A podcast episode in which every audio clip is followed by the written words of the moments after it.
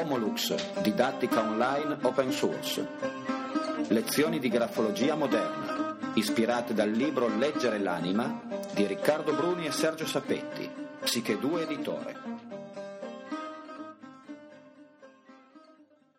La terza dimensione della scrittura è la profondità, cioè la pressione che si esercita mentre si scrive usando dei muscoli più lunghi, più leggeri, per scrivere verso l'alto e dei muscoli più forti, più potenti per scrivere verso il basso, è normale e razionale che mentre si fa un'asola o una scritta verso l'alto si renda più leggera la grafia che non quando si scrive verso il basso, come negli allunghi inferiori e nel tratto discendente degli occhielli e dei cerchietti.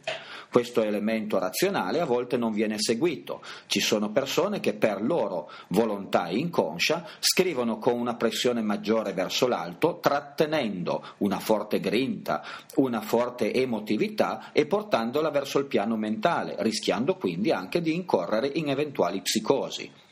Il grafologo esperto terrà poi conto delle macchie di inchiostrazione, dette intozzamenti, microscopiche macchie che si sono generate perché la mano in un istante si è sollevata e si è riappoggiata sul foglio lasciando un piccolo spazio bianco e poi una macchia scura laddove si è riappoggiata con un gesto incontrollato.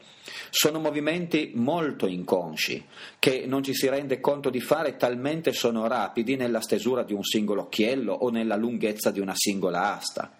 Eppure, essendo essi ripetitivi, denotano esattamente il carattere di quella persona che sempre, girando la mano nell'occhiello o allungando verso l'esterno del corpo, verso la parte corporea più vicina, negli allunghi superiori o negli allunghi inferiori, denota un blocco energetico anche a livello fisico, somatizzato quindi sul corpo per una situazione caratteriale di difficoltà mentale che non riesce a risolvere.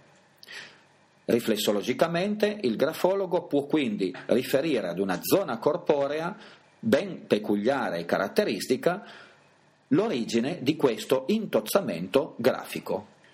La pressione è quindi un elemento dinamico della scrittura che fa vedere come viene rilasciata nel tempo e nello spazio l'energia di grinta inconscia e istintuale della forza fisica personale e caratteriale. Homolux, didattica online open source. Lezioni di grafologia moderna, ispirate dal libro Leggere l'anima di Riccardo Bruni e Sergio Sapetti, Psiche 2 editore.